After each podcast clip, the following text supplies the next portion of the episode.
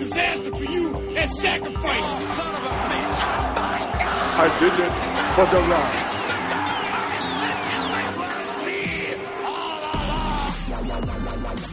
Ladies and gentlemen, welcome to Turnbuckle Training. Introducing first your longtime fan, short time podcaster, and former fantasy wrestling hardcore champion, Peyton Tits and Ass Green. and his tag team partner, making his debut in the wacky world of fighting fools, Zach, the Action Man Barlow. Can we just talk about the fact that they named their wrestling company TNA? I know, and I can't get over it, and it's gonna just be a touchstone of this episode because. You know, like last night I was messaging you and I was like, man, this is actually pretty good, but I've always heard of TNA as just a joke. Well, you know why that is? Because they made themselves a joke when they named themselves Tits and Ass Wrestling. yeah, I remember one time like telling my grandma like, "Oh yeah, I watched TNA last night." And she was like, "What?" like, we get it, you're trying to be edgy, but this might have been a step too far. Because you can't walk that one back. You can't just rename your company. well, they did. Oh, shit, really? yeah, they're not TNA anymore. They're I did not know that. they're they they they're just Impact Wrestling now. Well, that was definitely for the best. But they waited like 10 years to do that. I bet Billy Corgan was disappointed. Uh, well, um, I think maybe Billy Corgan was behind it. Oh, well, uh, you know what? Maybe, maybe, maybe the Corgan can sometimes pull one out. He pulled out two great albums in the 90s, but that was about it. um, three, three great albums. I apologize. yeah. He'll he'll come and, and put some total nonstop action on you if he if he hears you. He'll shoot me with his fabled bullet with butterfly wings. This is a show for longtime wrestling fans and rookies alike. We're going to take you through some of the biggest shows, matches, and rivalries in wrestling history, or at least the ones I can talk about for a little while. and if you know nothing about wrestling, don't worry because as you'll soon find out, I'm dumb as shit, and I don't either. So, Peyton, what are we going to be talking about today? Well, as we alluded to, we're going to be uh, taking a little dive into TNA, total nonstop action, the uh, really WWE's only uh, post Attitude Era competition. Although, they Let's just go ahead and put air quotes around the word competition. yeah, they really never were much of a competition for the WWE, but uh, TNA or Impact Wrestling, as they're known now, um, was uh, started in uh, 2002 by uh, by former WWE and WCW wrestler Jeff Jarrett um, in up in Nashville, Tennessee. Uh, wanted Really? to, yeah, he wanted to create, you know, something to. There was a void there because they started in 2002, not long after WCW folded. They wanted to, you know, fill that void, and they started out just airing weekly pay per views uh, before they finally got a television deal with Impact Wrestling, and uh, you know, eventually started doing their monthly pay per views, and uh, and there we go. We have we have TNA. The fact that it was formed by a former wrestler, like, of course it was called tits and ass wrestling. Of course it was. do you think, like, the moment, do you, what do you think came first? The concept to do this wrestling promotion, or did the name just hit him, hit him and he's like, now I gotta? I almost wonder if he didn't know. I really think he might not have known. Wouldn't that be wild? That's like if you just accidentally named your wrestling federation BDSM. For like bodies doing Slam moves. bodies doing slam.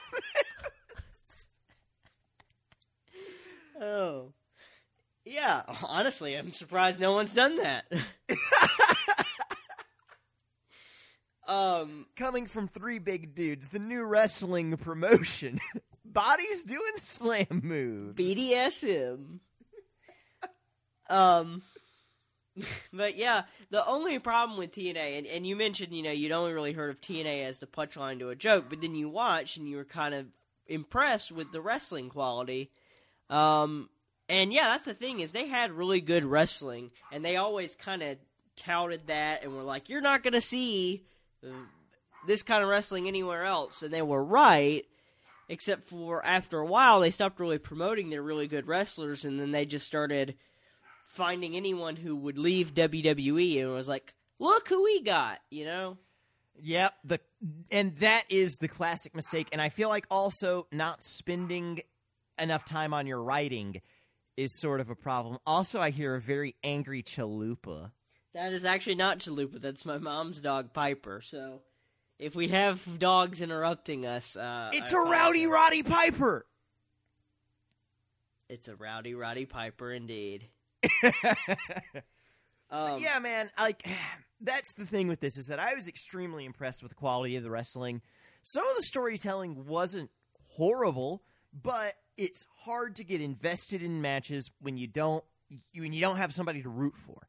And that's where the good writing um, or just the competent writing of the WWE really helps them out is that you even if you're watching a show for the first time, when you're watching a match, you've picked a favorite. Well, and they even eventually get um, they get the former head writer of both the WWF and WCW, who was there during the Attitude Era, Vince Russo. The problem with Vince Russo is while he may have been the head writer for WWF during the height of the Attitude Era, he was also the head writer for WCW when David Arquette won the world title and uh, Hulk Hogan won the world title by poking Kevin Nash. Yeah, and sometimes you just get a George Lucas of a writer. You know what I mean? Like that is exactly who Vince Russo is. uh, the Attitude Era it cannot be replicated like that, and to try to do so is just going to end in failure. I think we do see TNA relying a little bit on old WWE and WCW stars here. Um, not quite to the extent that they would later uh, they would later do with you end up getting like Hulk Hogan running the show and Sting and I mean at least I did not know that Hulk Hogan spent any time at TNA. See, this is kind of blowing my mind because I also didn't realize, and I should have because it's in that classic Steiner bit that is in our intro, that Kurt Angle went to TNA. Kurt Angle actually wrestled in TNA longer than he wrestled in. WWE. That is insane to me. When you are the WWE golden boy, that you would go to TNA. But you know what? I guess maybe once your time in the spotlight at the WWE starts to sort of wane, um, you're looking for somebody to treat you better, to make you the uh, centerpiece. The well, of the here's here's the thing. Here's why people go to TNA. TNA has one weekly show, Impact, and it all it it airs in Orlando, Florida, in the Impact Zone. So they have they have one set location for their TV shows, and that's oh, it. So it's a way easier schedule. That's Yeah. why people go to TNA.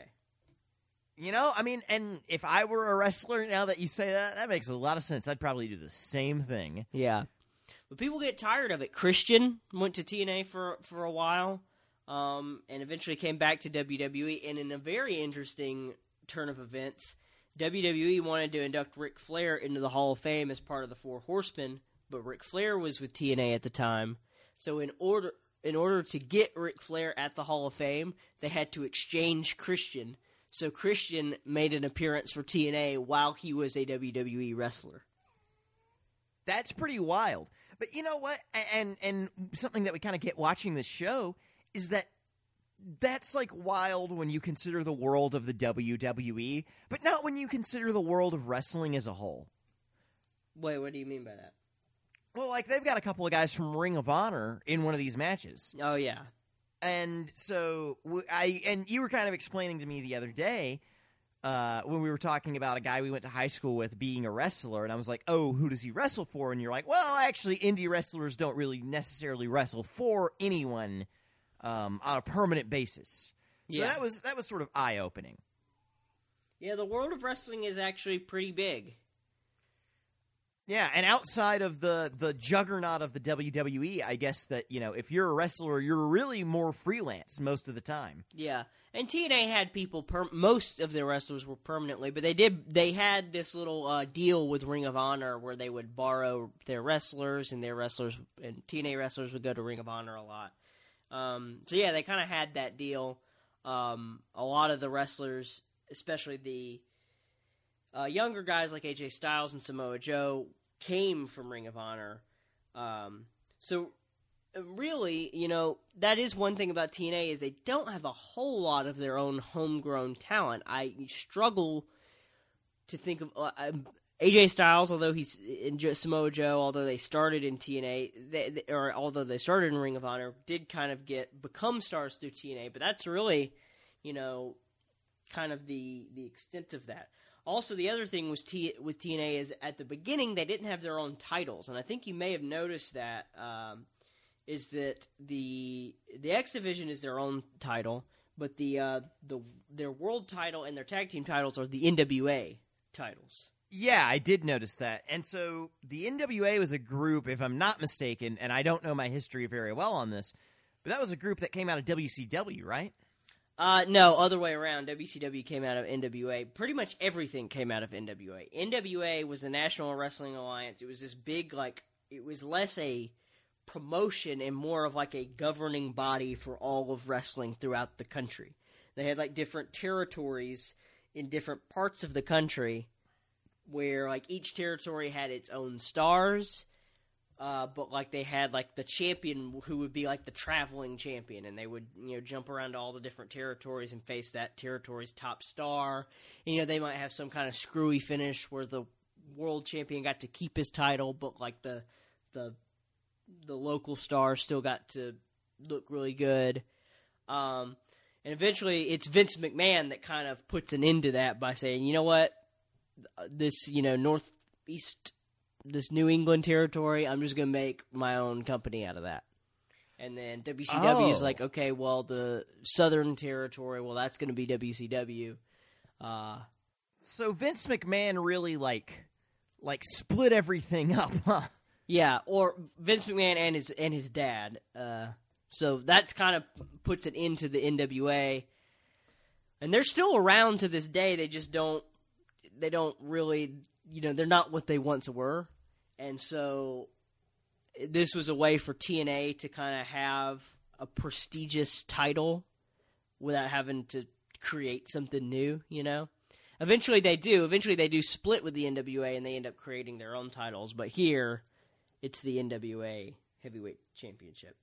So pardon the uh, the sports analogy if it is off, but it's kind of like if the SEC just said to the NCAA, "Uh, "Fuck you guys, we're doing our own thing now." Yeah, exactly.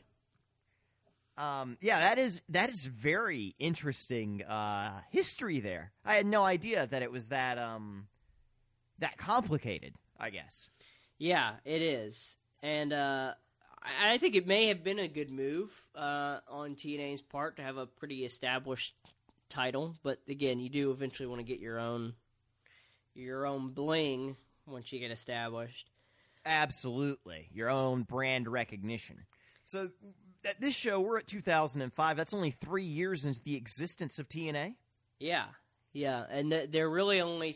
I don't think they've had the TV show that long. I think Impact Wrestling may have started this year or the year before. Um, so they're starting to get into the groove of doing, you know, weekly TV and uh, and pay per views. Now, eventually, I do want to mention this. Eventually, TNA, for some reason, thought it was a good idea to say, you know what, Impact's going to air on Monday nights at the same time as Monday Night Raw. Oh my God! No, don't And you know, don't TNA challenge God and T- expect to not be smited. it was so dumb because even on not airing on the same night, they still were getting like less than half of the rating that Raw was getting. Jesus. And so they No, moved and they were getting like 0.1 ratings. That is abysmal. Did that? Please tell me they didn't stay there. it lasted like a few months. Yeah, no, they were not ready to do that. and they went back and they tried to pull this whole thing. It's like, you know what? We're doing this for you, for the fans. We've listened. You guys want us on the original night, so we're going back to the back to the basics from three months ago. like they like they- really tried to spin it. It was funny. Um, so I guess we should talk about like uh, one of the biggest differences here is this hexagonal ring. Yeah, uh, sometimes I feel like TNA tried to do things differently just to be different.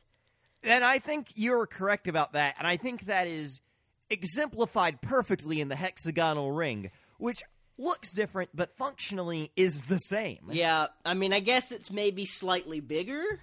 Um, I don't know.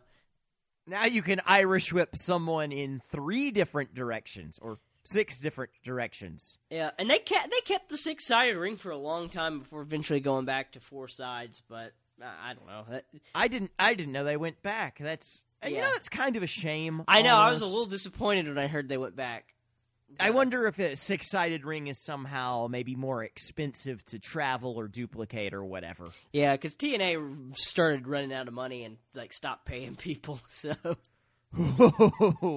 uh, and they, you know, they do, they really do a lot of things just to be different. Like they have, I, I think I've told you about this. They have so many match types that are just like, this is this match, but the opposite. Like they have like a reverse battle royal where the goal is everyone starts outside the ring and the goal is to get in the ring.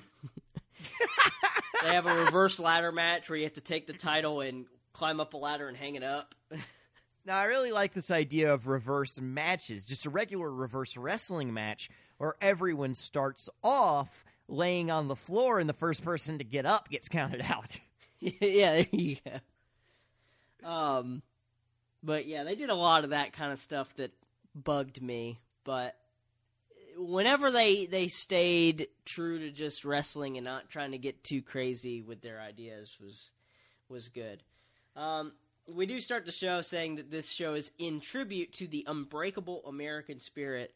Uh, this actually aired on September 11th, 2005. So that's that's in a reference to. It. They also throughout the show, you know, mentioned uh, victims of Hurricane Katrina because that had happened, you know, like a couple of weeks before. Yeah, I didn't realize it actually aired on September 11th, and I was like, why are they giving so many 9 11 shout outs like four years later? But Yeah. that makes sense. I yeah, I I I just happened to notice whenever I clicked on the episode, it said September 11th, 2005. It had the date on there. Um, and they're really uh, pimping out. They're like, we're different because they said this is TNA, the new face of professional wrestling. And you know, I understand. I understand trying to vie for that top spot, but maybe don't. You're, you're three years into your existence. Maybe say a, a new face in professional wrestling. Yeah, that's that's a good one. Um, they uh we we're in the Impact Zone, which I thought was a little weird because that's Orlando where they air their weekly TV show. So I guess they weren't really leaving and going out on tour too much. It also At Universal Studios, Yeah. which is so much fun. Yeah, I kind of always wanted to go because that's the other thing is that like it's free. I mean, technically, it, I mean you have to pay to get into Universal Studios, but like you don't have to pay extra to go see TNA. Oh, really? So that's kind of what I was wondering. I didn't realize it's actually like in the park. I thought it was maybe on like the boardwalk or something. No, I'm pretty sure it's in the park. dude one day one day when we have when when we really find that audience and we really hit our stride and we're making that m- podcast money we need to go we need to do a whole day at orlando studios this is what we're going to do we're only going to ride the jaws ride and then we're going to go watch tna You realize neither of those things are there anymore. they are if we believe in ourselves Okay. uh, but and also I thought it was weird that like this is a pay per view, but it doesn't look any different than like their regular set. Yeah, it looks pretty rough. Um, but I guess it is hard to spring for, you know, all the um, bells and whistles of a traditional pay per view when you have no money. well, they do have bells. How else would they start the match? you fucking okay. I've been owned. let's get to our first match. Uh, it's the Diamonds in the Rough of David Young, Elix Skipper, and Simon Diamond versus Three Live Crew. Um, a couple of familiar faces here. Actually, all three are, are a little bit familiar, but you may not remember Ron Killings. He was very briefly in uh, the 2001 Royal Rumble as K-Kwik. Um, and then, of course, BG James. This is Road Dog here. Um, the artist formerly known as Road Dog. That was one thing is that WWE owned the a lot of the characters, and so whenever they would come over to TNA, they couldn't use those names uh, unless it was their real name. Like Kurt Angle kept using Kurt Angle because that you can't own his legal name. Okay, yeah, that's what I was about to ask. Is like if they make your name a character, can you keep using it? And you know that's interesting to me that like The Rock, for example, he doesn't necessarily. I guess he doesn't go to a rival company, but he's out in the film industry and everything, and he's still going by The Rock. Well, um, there are a few reasons for that. One, because they didn't. That wasn't really the practice at that point.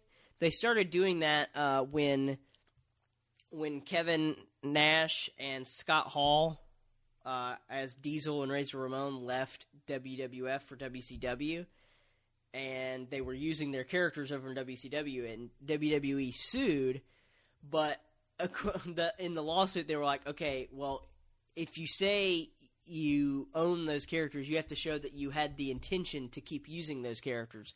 So they brought two random guys on and called them Diesel and Razor Ramon to p- prove it. Um, oh my god! how petty they were. Um, so they had to go by their real names. So eventually they started doing that. But yeah, no, that's why it doesn't happen with The Rock. And also, The Rock left on good terms. Yeah, and I guess he is sort of still out there, like even though he's not wrestling in some ways, he's still promoting the company. Yeah, and he never really like left left like he kind of like just slowly stopped appearing and eventually was like okay well i'm not going to be on my wwe contract anymore That is one thing that's so interesting to me, though, is that when a wrestler jumps ship to another promotion, um, it's almost this idea in wrestling of like no permanent friends, no permanent enemies.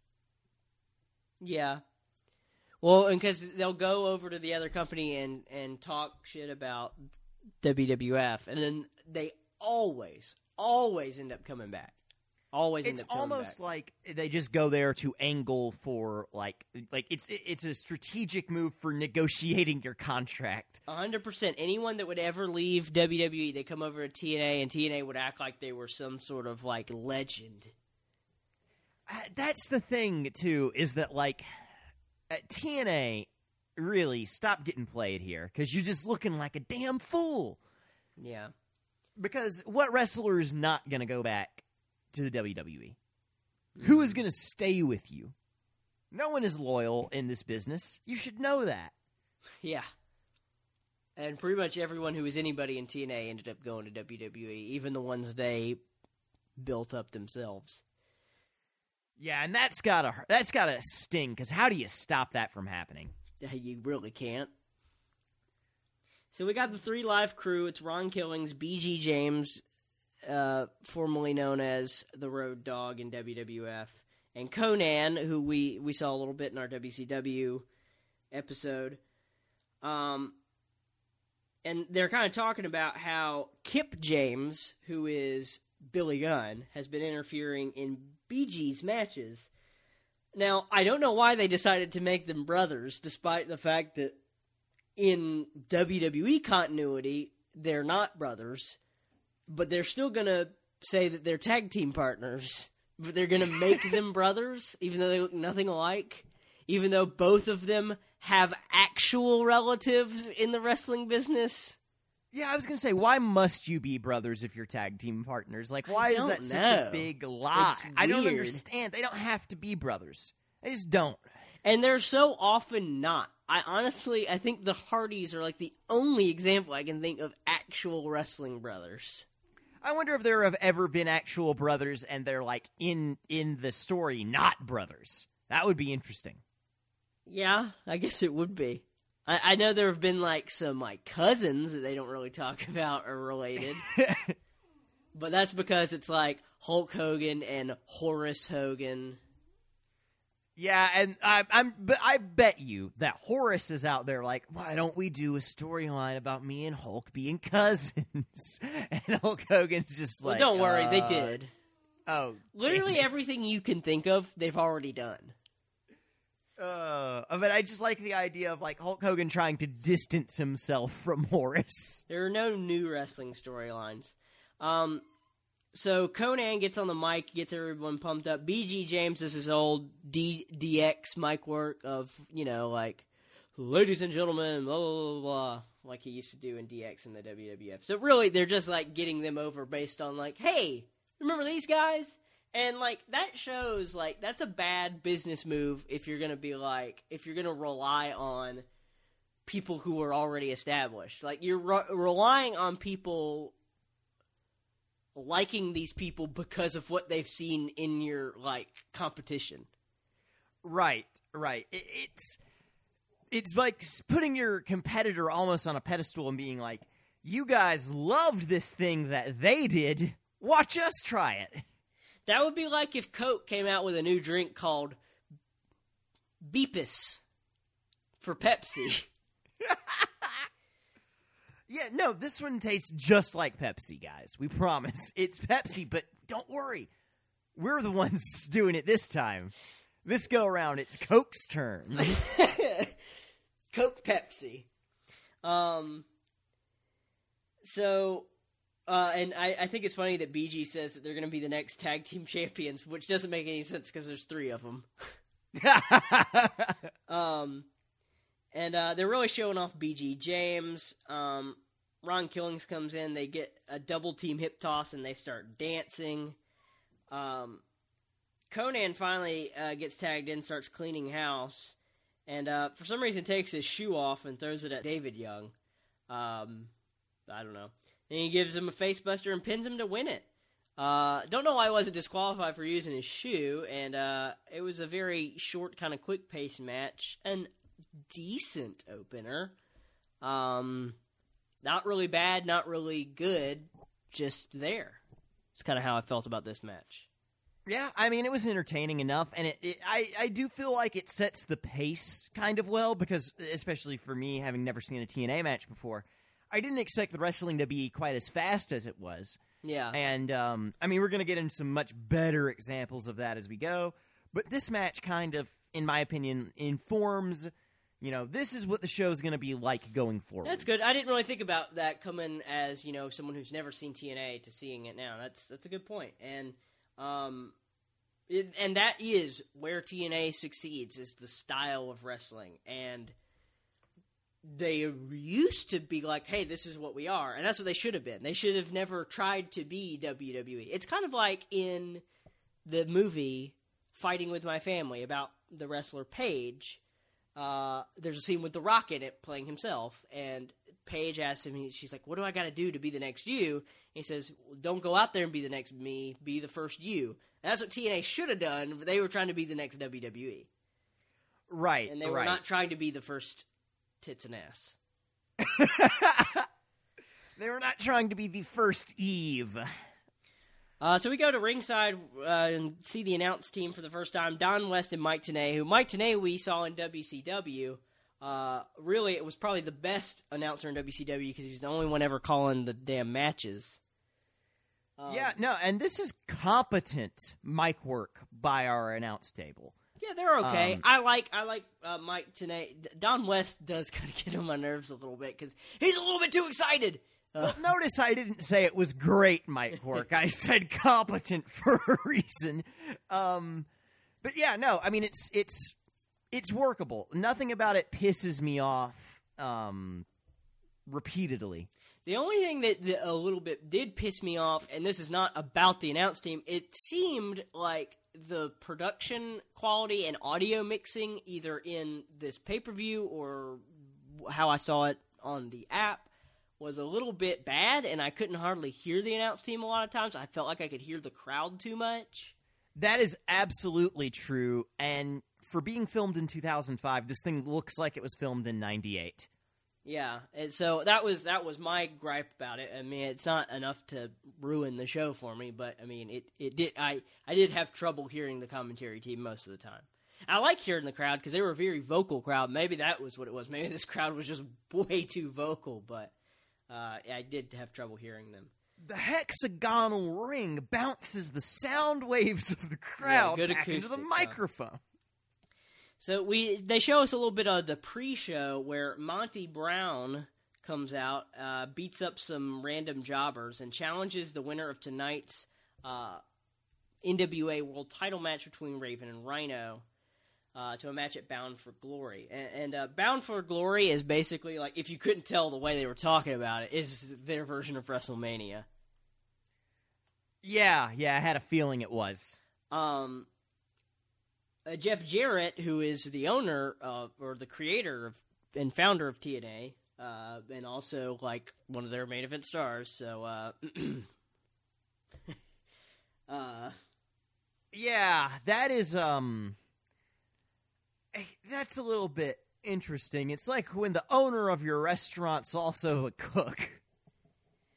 yeah, but like also like when the owner of your restaurant is like, "I'm the best cook," I'm the best cook and the best waiter. Um, and yeah, no. You know what's funny? You know how I said everyone leaves WWE or leaves TNA and goes to WWE? Even Jeff Jarrett went back to WWE to be inducted into the Hall of Fame. Jesus. While TNA is still around. Now that is um that's a slap in the face if there ever was one. So Yeah. the thing with Jeff Jarrett, his character here, I don't remember him from WWE. I don't know if we've watched anything with him in it. Well, uh, we did. It was mostly like tag team matches, and uh, we also watched him. Remember the Good Housekeeping match with Chyna? Okay. Yep. That's Jarrett. Basically, his original gimmick in WWE was country singer, and then he just slowly became like regular guy who has a guitar. Yeah, here he's striking me as like Steve Austin if Steve Austin had a guitar. And uh, interesting that you say that because uh, apparently there was a lot of tension between Austin and Jarrett. Didn't like each other. Huh.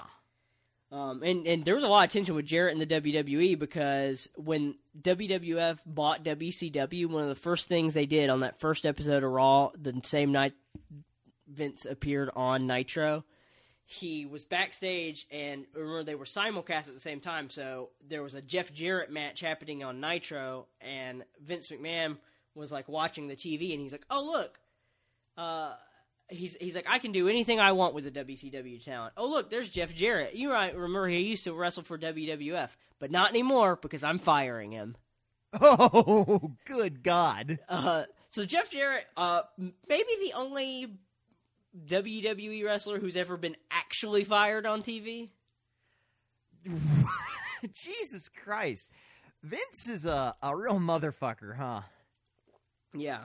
So I, you know, and if after that you can still come back to the WWE, No permanent friends, no permanent enemies. Ultimate Warrior, after all the stuff that he did, and they made a whole DVD called "The Self Destruction of the Ultimate Warrior," came back to WWE. Heck, I wouldn't be surprised if like Chris Benoit came back. Honestly, For Um, a real, real new, fresh take on the Undertaker style character. oh my god. Okay, we can't get into this, or we're gonna get in trouble. um, Jeff Jarrett comes out and says Brown stole his thunder. Then Kip James, aka Billy Gunn, comes out. Uh, you happy to see Mister Ass? Familiar Of course face? I am. Um, Kip James comes out. Uh, he's Monty Brown's tag team partner, and uh, but then they kind of get into a little a little hissy fit uh, because Kip James is like, "Hey, we have an actual match tonight. Focus on that." And then Jeff Hardy comes out, another familiar face, and uh, starts brawling with Jeff Jarrett. And uh, Man, Jeff Jeff Hardy looks so much fucking cooler in TNA. oh, well, he's also on so many more drugs. Yeah, but at least he lost the purple and those sideburns.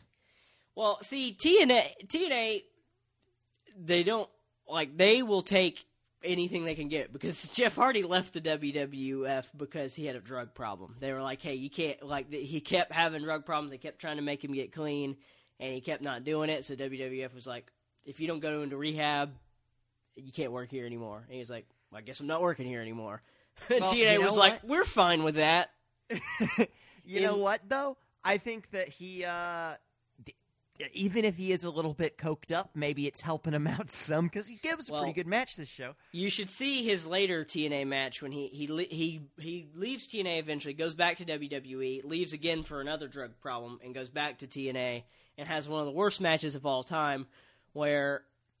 Uh, for some reason, TNA thought, well, we said we're going to have a match with Jeff Hardy versus Sting, and despite the fact that Jeff Hardy is so drugged up he should not compete, they made him go out and wrestle anyway, and made Sting pin him immediately. And in, Oh in the pay per view, like 15 minutes early. Yeah, it's probably one of the worst decisions TNA's ever made. Yeah, I would say so. Jesus Christ. So where is uh where's Matt Hardy in all of this? Uh, Matt Hardy is still wrestling with the WWE at this point. Uh, uh, he's he's still in version one. He's either in version one or this may be at the time where he came. This actually I think is right around the time he came back and started his very real feud with Edge. Over Really? over Lita. Yeah, that was 2005 when that was happening. I didn't know they had a a real feud. Oh no, I have told you about this so many times because remember Edge, Oh, Edge and oh, Matt Hardy. I didn't realize. So Edge, Edge, like cheats on or gets Lita to cheat on Matt. Yeah, so Matt Hardy was with Lita, and then in real life, she had an affair with Edge. Um, I didn't realize. I, you've told me about that so many times. I knew Edge was a son of a bitch and he was a perpetrator in that scenario, but I never knew that Matt Hardy was the victim.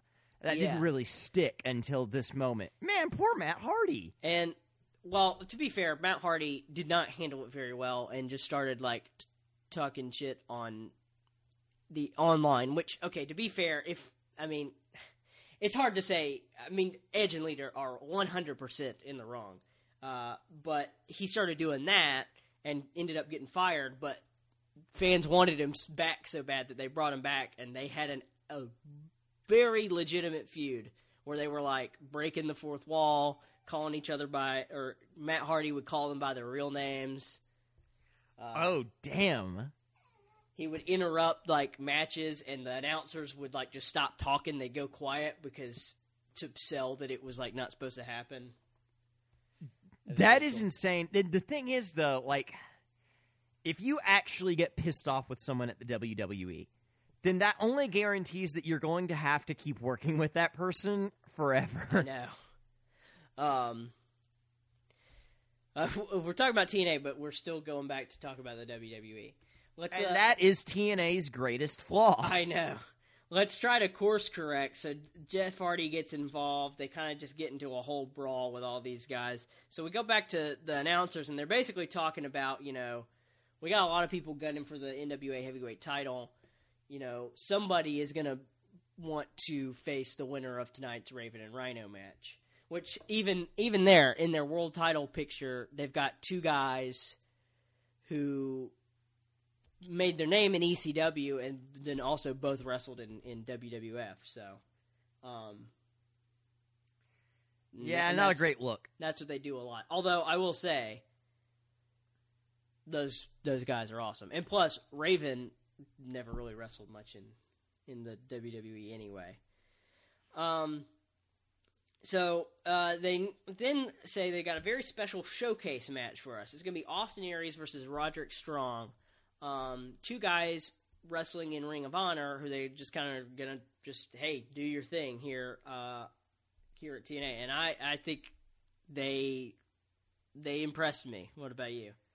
Yeah, man, they take advantage of this spotlight for sure. And that's one thing that I think WWE is missing that TNA definitely has here is that you get guys that are hungry enough for it, they're going to put on a great match I because think they're they've, trying to prove they've themselves. started to learn that a little bit, which is kind of where NXT came came around, and they start signing guys from Ring of Honor because you know a lot of the guys who've come up through WWE in recent years, like Daniel Bryan and uh, Kevin Owens, uh, those guys came from Ring of Honor. So Um, they they say that Austin Aries had made his debut last month. Uh, apparently, TNA made a poll for the indie wrestler they most wanted to see. It was ended up being Austin Aries, and Mike Tenay says he's like, we're giving the fans what they want, um, which, I mean, hey, sell that. And there's even a guy in the crowd that says, Dixie, please sign this guy. Dixie Carter being uh, kind of the person running things over at TNA at this point. Jarrett, Jeff Jarrett's not really running things day to day like that because he's yeah, it's not great to. Okay. You can have a businessman that becomes a wrestler, but you can't really have a wrestler that becomes a businessman. But you can have a wrestler that becomes mayor of Knox County, Tennessee.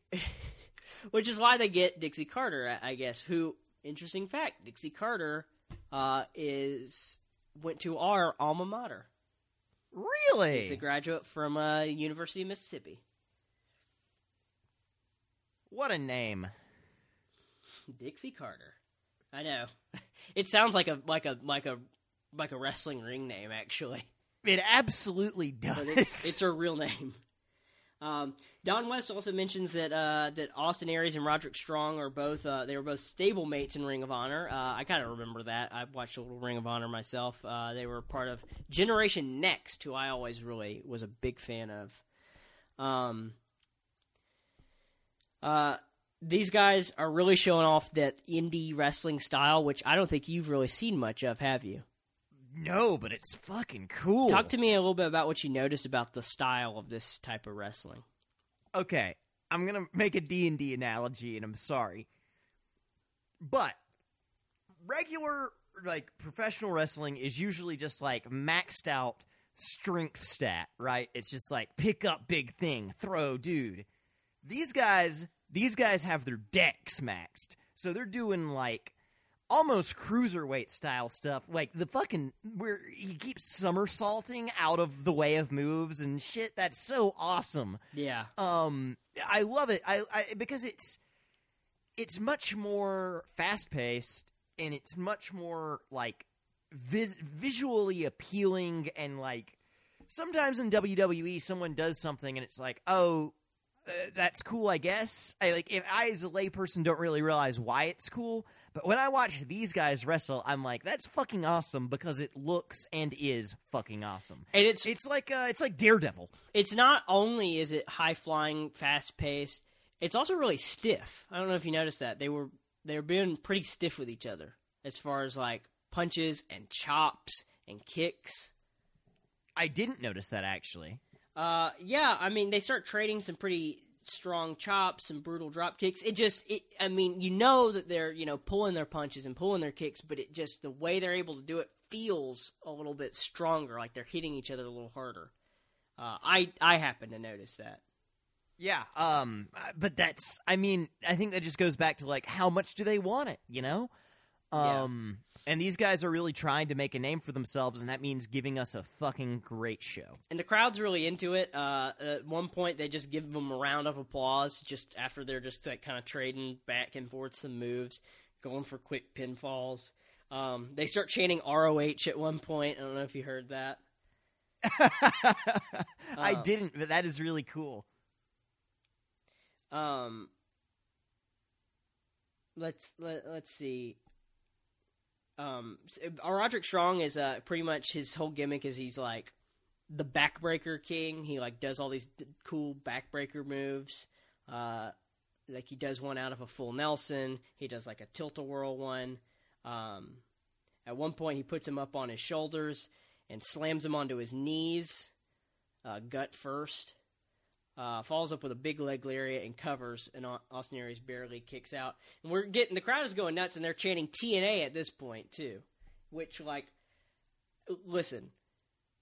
Here's one thing I will give companies like this. I've heard TNA chants, I've heard ROH chants, I've heard ECW chants. I have never in my life heard somebody chant. WWE. You know what? That is an excellent point, and I think that that does sort of come from the cult following you get from being an underdog. Yeah, and there was a point in time where people like if a WWE match was really boring, you'd hear the crowd start chanting TNA. now, and I do have to say, this match shows exactly why Vince McMahon's big dude fetish hurts the WWE. Because sure. Roderick Strong, when he came out, I was like, this guy does not look like a wrestler. This guy just looks like a dude. And mm-hmm. then he, like, mega impressed me.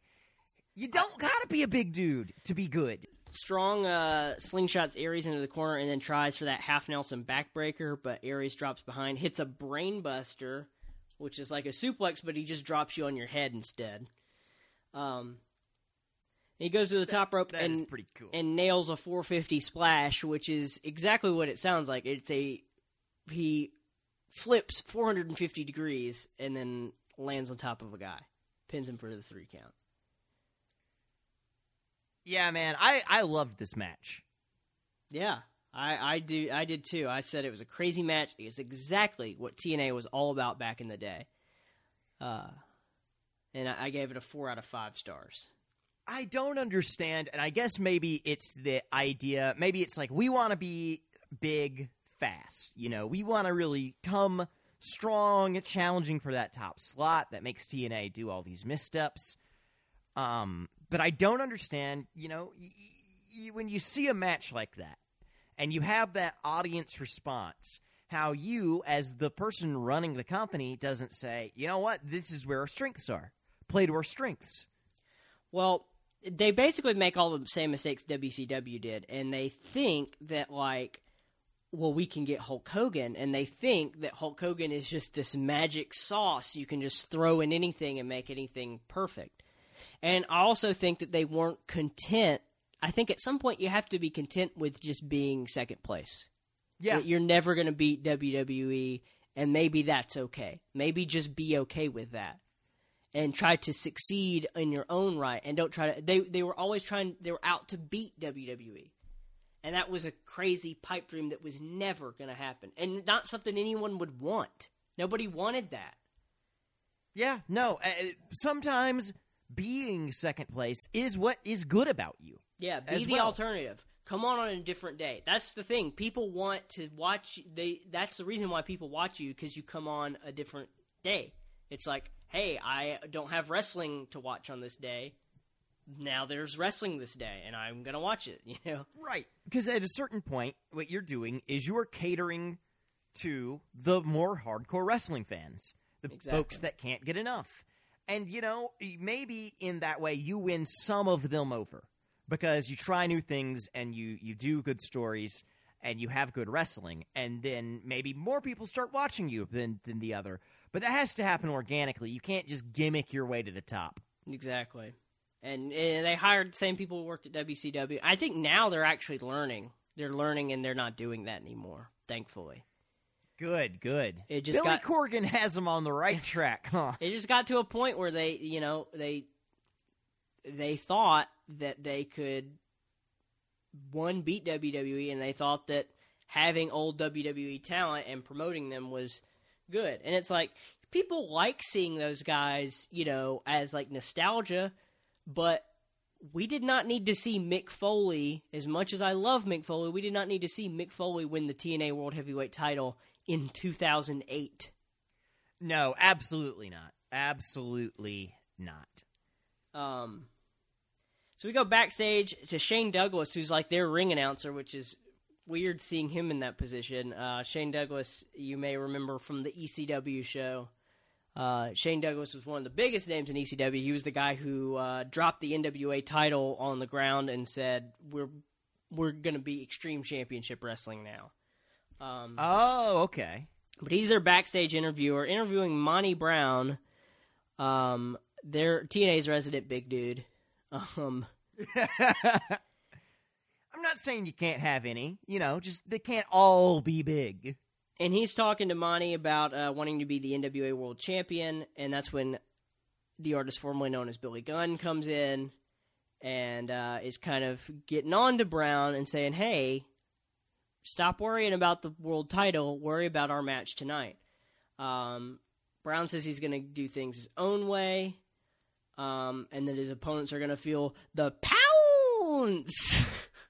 I'm glad that you knew what he was saying there because I sure as hell didn't. The pounce. It's his finishing move, which is a dumb finishing move. It's just he runs and tackles you. Which I mean, okay, having like a 300 pound guy just run into you is probably painful, but it doesn't look impressive. That's the thing is a move has to look impressive. Now, I will say, you know, it, it also depends on how much you can sell it. Like the people's elbow, as we've talked about previously. Exactly. But you know, when whenever guys go for basic things that I mean, tech, like it's like when Big Show started using a punch for his finishing move.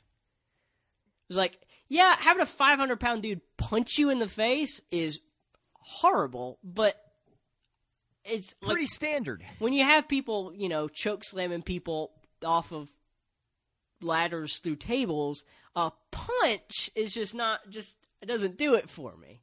Yeah, no, not gonna cut it. Uh, they're promoting Bound for Glory now, and they call it the grandest event in TNA history, which sounds a lot like WrestleMania, doesn't it?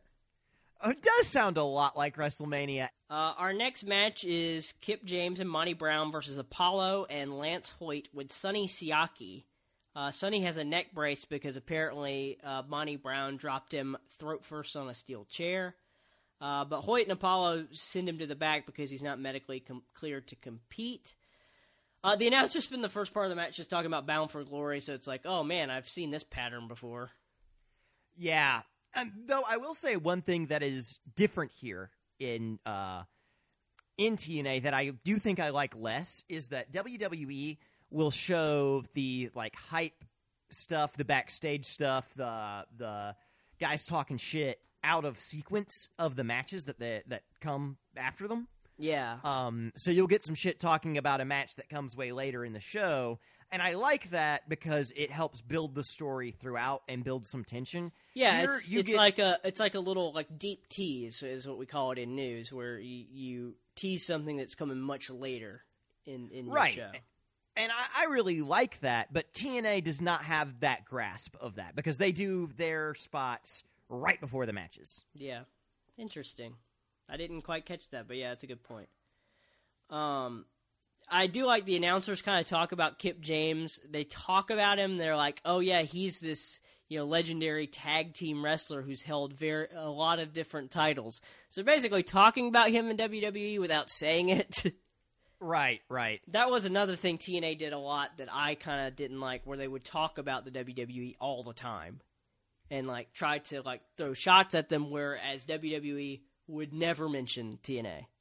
Um, Exactly. and you should just ignore them because if you keep doing that, then you're just drawing more attention to your competition. Yeah, you know, you don't want people to compare you to your competition, but you're forcing them to.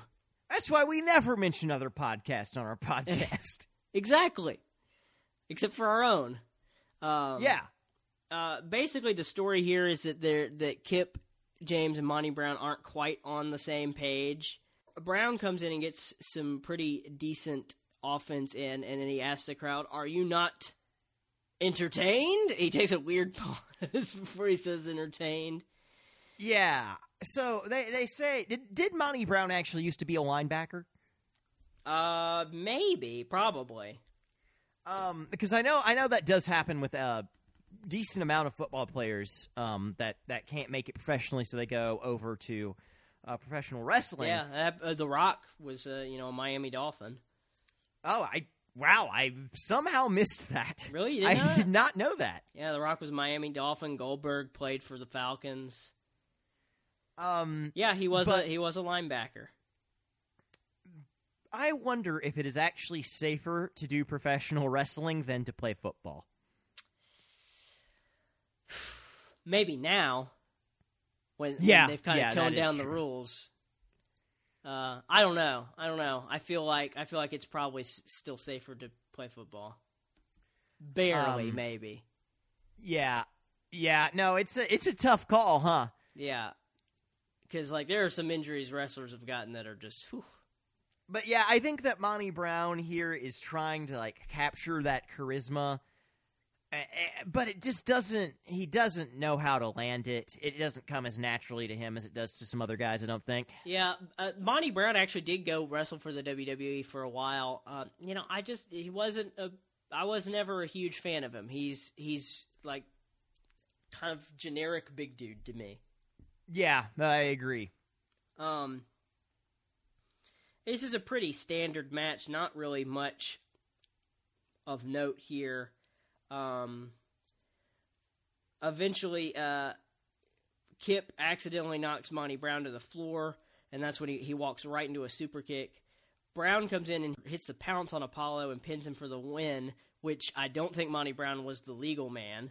Um, uh, here's what I wrote. I wrote these are my problems with it. Brown one, Brown wasn't the legal man. Two, the pounce is a stupid move, and three, TNA doing their whole old guys winning. Which, to be fair, Monty Brown at least got the win here, but you know, Kip James should be putting people over, not winning matches. No, and it was dumb for them to win from a story perspective too, because the whole story is like, oh, these guys aren't communicating well, and there's like a series of gaffes that come out of that. Yeah. That needs to ultimately result in them losing the match. yeah, that that was doesn't. odd. Um, yeah, no, because I fully expected them to lose that, and that was, uh, and maybe you could say like, well, they're playing with your expectations, but not in a good way. Yeah. Um, I gave I, I gave the match a, a star a, a star and three quarters. Yeah, I mean, it was it was a match. It was fine. It was the wrestling was okay, but it just story wise didn't make any sense. And yeah, no, I agree. Um, I will say something that I noticed at this point in the show, though, and now that you mentioned what's going on here, it makes sense. But there are way more women in the crowd at TNA, and I was like, that's sort of weird. I wonder why that is. But I think it's because it's at Universal Studios Yeah. and so you That's get them point. there like having fun for the day and then then like their their significant other is like babe babe we gotta go see tna babe and just sort of drags them there Yeah. It's a good point. I didn't notice that one either. Which is not to say uh, that is that is not a statement like women can't like wrestling it's just like you're much less likely to enjoy something that's constantly objectifying you Well, and I will say this: there were like no women on this show. Yeah, yeah. No, um I'm sure that TNA did some egregious shit, but luckily we're not able to see it in this. Lit- there this- is there is showing. one woman in the entire show at this point. It's Tracy, and she's just interviewing Team Canada. Um, Yeah. all four members of Team Canada are wrestling tonight. Um, uh, so we got Bobby Roode, Eric Young, A1, and Petey Williams. Uh, Eric Young is worried about the odds in the match because he's got a they've got a four way tag team match, and he's also worried because the ref is American too. How many times, Peyton? How many times? How many times will we see this dumbass wrestling trope? A we lot. can't escape it. I thought we're not in the WWE. Surely there won't be anything involving a Canada America feud. Evil but Canadians. Here it is. Yeah, there's one thing I've learned about Canadians from watching wrestling. It's that Canadians are evil. Yes, Canadians are are constantly plotting against us. Apparently, Uh, Bobby Roode calls out Jeff Hardy, calls him half baked, and I think he's probably right about that. Um, he says Hardy's going to be Canadianized. I don't know what that means. I was wondering the same thing. Um, and then Petey Williams is talking about his match against Chris Sabin. He says they have a lot of history. They've gone to the same wrestling school, same coach, even worked their way up the ranks of TNA together. he says what sets him apart is his amazing finisher, the Canadian Destroyer. And I hate that we never get to see him. We see him try twice. We never actually get to see him hit the Canadian Destroyer. It's a really cool move. It's a front flip pile driver. Huh? What is specifically Canadian about that? I don't know. He just calls it that. Oh, yeah, I, I'd hope if you're if you have the name of your country in your move that you like, I don't know, throw out some maple leaves or something. It's a it's a cool move, but it's also very impractical because it uh, the person receiving the move does all the work, but because they have to do a Ah. backflip onto their own head. Yeah, that's hard. And uh, Petey Williams says Chris Sabin is like every other American, inferior. Uh, and you're right. We go right into this this match. Um, yeah, yeah, man. I, I don't understand why we gotta.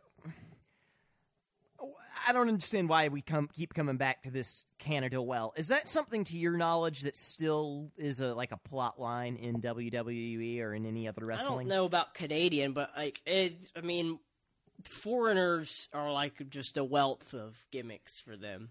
Yeah, no, it's just like it's always weird when it's Canada because that is by far, you know, any really like if you pick a NATO ally, it's like we don't really have beef with them. This I guess it's because feud. it's like a rivalry you can do without really offending anyone.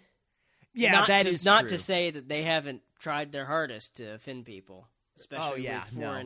for, foreigner gimmicks. But um, Mike Tenay mentions that Chris Sabin was supposed to wrestle Shocker from AAA, but that AAA changed Shocker's booking and he couldn't get a flight to Orlando. And it sounds like TNA's pretty annoyed about that. yeah, no, it does. and he's like, TNA management steps up again to give the fans what they want. All right. That's another sort of weird thing to me is like why would you even mention it? Why would you I guess probably because they promoted that match. Oh, they have the to card, explain yeah. why that they're not having that match anymore. That makes sense. Um, uh, uh, we got some more uh, pretty uh, pretty good wrestling here. Some high flyers, X Division style wrestling. Um, uh, pretty cool move where Chris Sabin slides through the ropes and uh, gets a gets a head scissors takeover on Petey Williams on the outside. Um, and then at one point, uh, Chris Sabin charges off the apron, but Petey Williams gets out of the way, and Sabin goes face first into the guardrail. Announcers are saying that both guys are trying to avoid the other's finisher. Um, a pretty cool reversal here where Chris Sabin tries to hit a power bomb, but Williams reverses it into a DDT. I've never seen a power bomb into a DDT reversal. I thought that was pretty cool.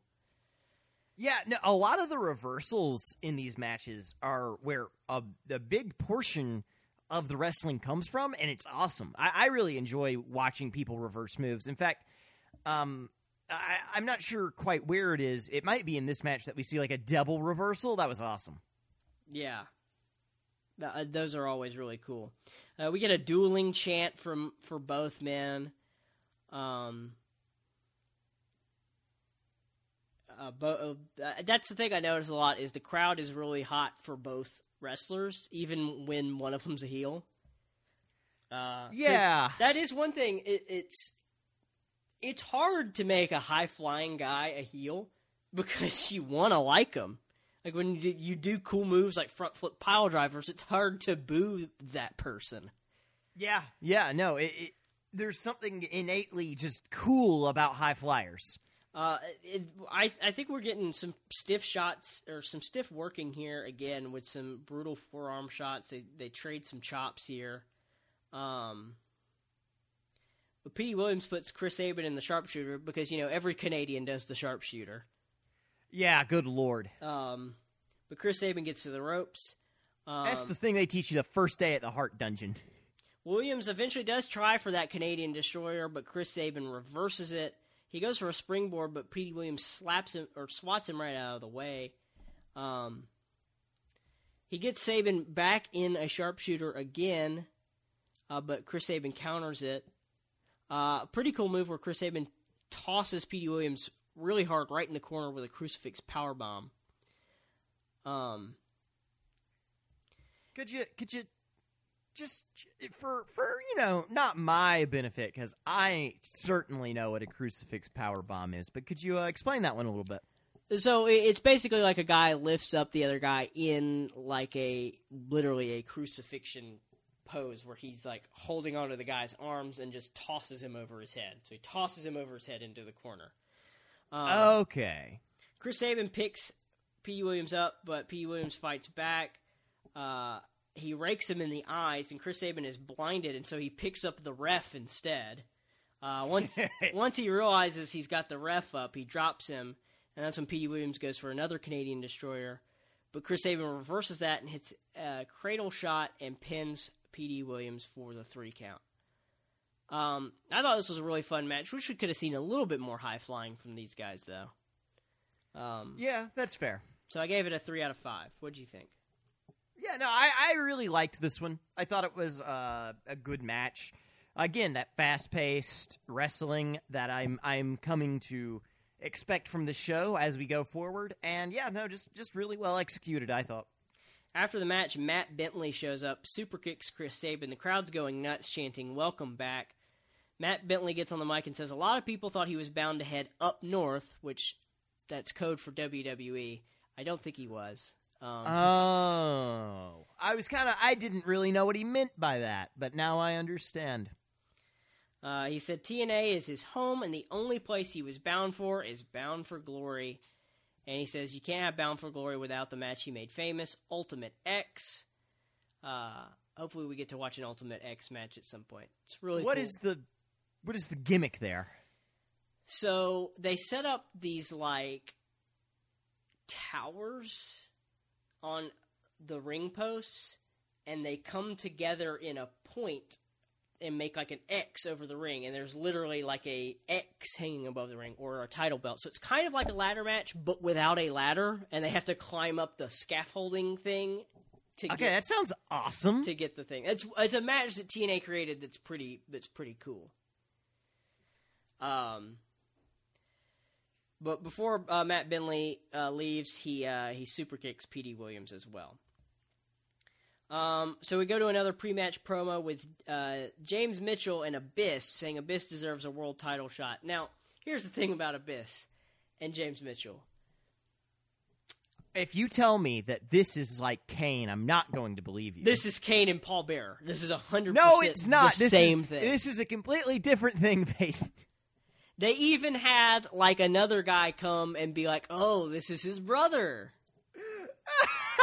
They just tried to they tried to introduce them in the reverse order. Yeah, basically. Yeah, no, I saw Abyss and I was like, huh, that's a cane." That there's a cane. Uh, no, and like, and I, I also, yeah, I noticed that um, that is Paul Bearer as well. Yeah. Even though I actually kind of like their version of Paul Bearer more. Yeah, and, and James Mitchell was he was actually originally in ECW as the Sinister Minister, so that's not a completely unoriginal gimmick. Um, Uh, I, I will say though, with Abyss, um, not to spoil anything, but there's a point that he brings out tacks, and I just dubbed him a man Kane in that moment. Man Kane, yeah, that's pretty good. He is kind of mankind like as well. Yeah, yeah. Um, so our, uh, uh, we see like kind of uh, a montage of Abyss going on his rampage through the TNA roster until Sabu shows up, who you may recall from our ECW episode, the crazy, homicidal, suicidal, genocidal, chair swinging crazy man. Uh, yeah, good old Terry Brunk. how did you know his real name? because I thought, is this racist? So I Googled him and I found out that Sabu is Terry Michael Brunk from Staten Island. Yeah, I feel like we've had this conversation before about whether Sabu is actually, you know, from India. He always used to be billed from Bombay, Michigan. um, so we got Abyss with James Mitchell versus Sabu. James Mitchell gets on the mic and says that Sabu is on the fast track to extinction, and they're going to do this match Sabu's way and make it no disqualifications. Uh, the lights come go out, and when they come back on, Sabu is in the ring. Um, and uh, Wow, it's almost like somebody else to know. yeah, like the Undertaker. I will say, uh, uh, Sabu did do that in ECW as well. Okay, okay. Um, so Abyss kind of starts dominating pretty early on. Um, we get some weapons in the mix because Sabu really can't wrestle a match that doesn't have weapons in it. Um, yeah, Sabu does use the chair in a pretty cool way. He, I like how he uses it as like a launching pad. He'll he'll set it up seated in the middle of the ring and use it to jump up to like to the middle rope and do like a moonsault or something. Or like I like how he does how he'll like leg drop the chair onto people's faces. yeah, man. The way he uses that chair, where he like like jumps in the air, sits on the chair, and then runs into you, is a really cool move Yeah, and very innovative use of the chair. yeah. No, it's pretty. It's pretty dope. Uh, we get so some. I I noticed something here about the tables, though. If you don't mind me me saying, Go for it. Um, so I think that WWE might have their tables like specialty made. Um, Yeah. This is I'm gonna get a little bit into some table construction. I apologize, but the the similarity is that neither of them have like the bar that runs across the bottom middle of the table that connects the two ends because that you, then you can't go through it, right? Yeah. But I do think that TNA just buys their tables like from a table person because they still have the metal ring around the bottom of the table. So like when you see someone break a table in this, there's this, this like bent ass metal ring there, and that has to hurt more than like going clean through. I didn't notice that. Good good eye there. Um yeah, we we do eventually go through a table uh, when Sabu launches himself off the chair, springs off the top rope, and then takes Abyss down with a DDT. Actually, that was a move that happened, but not the move I was talking about. When he goes through the, the the table is actually when Sabu charges at Abyss, but Abyss just grabs him and tosses him over his head, over the ropes, and through the table on the outside. Crowd's chanting ECW, uh, and then they start chanting "We want thumbtacks." And boy, do they get them! Yeah. Uh, first, Sabu uh, does a he leg drops the chair onto the back of Abyss's head and drives him through the table. Um, Sabu pins Abyss and gets a three count, but James Mitchell puts Abyss's foot on the rope and alerts the referee, so breaking it. Here's the thing I don't understand how you can get a rope break in a no DQ match.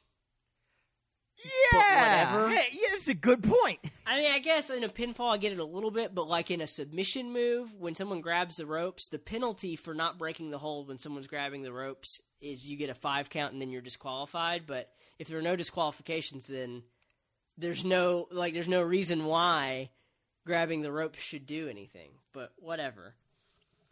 Um, That is an excellent point.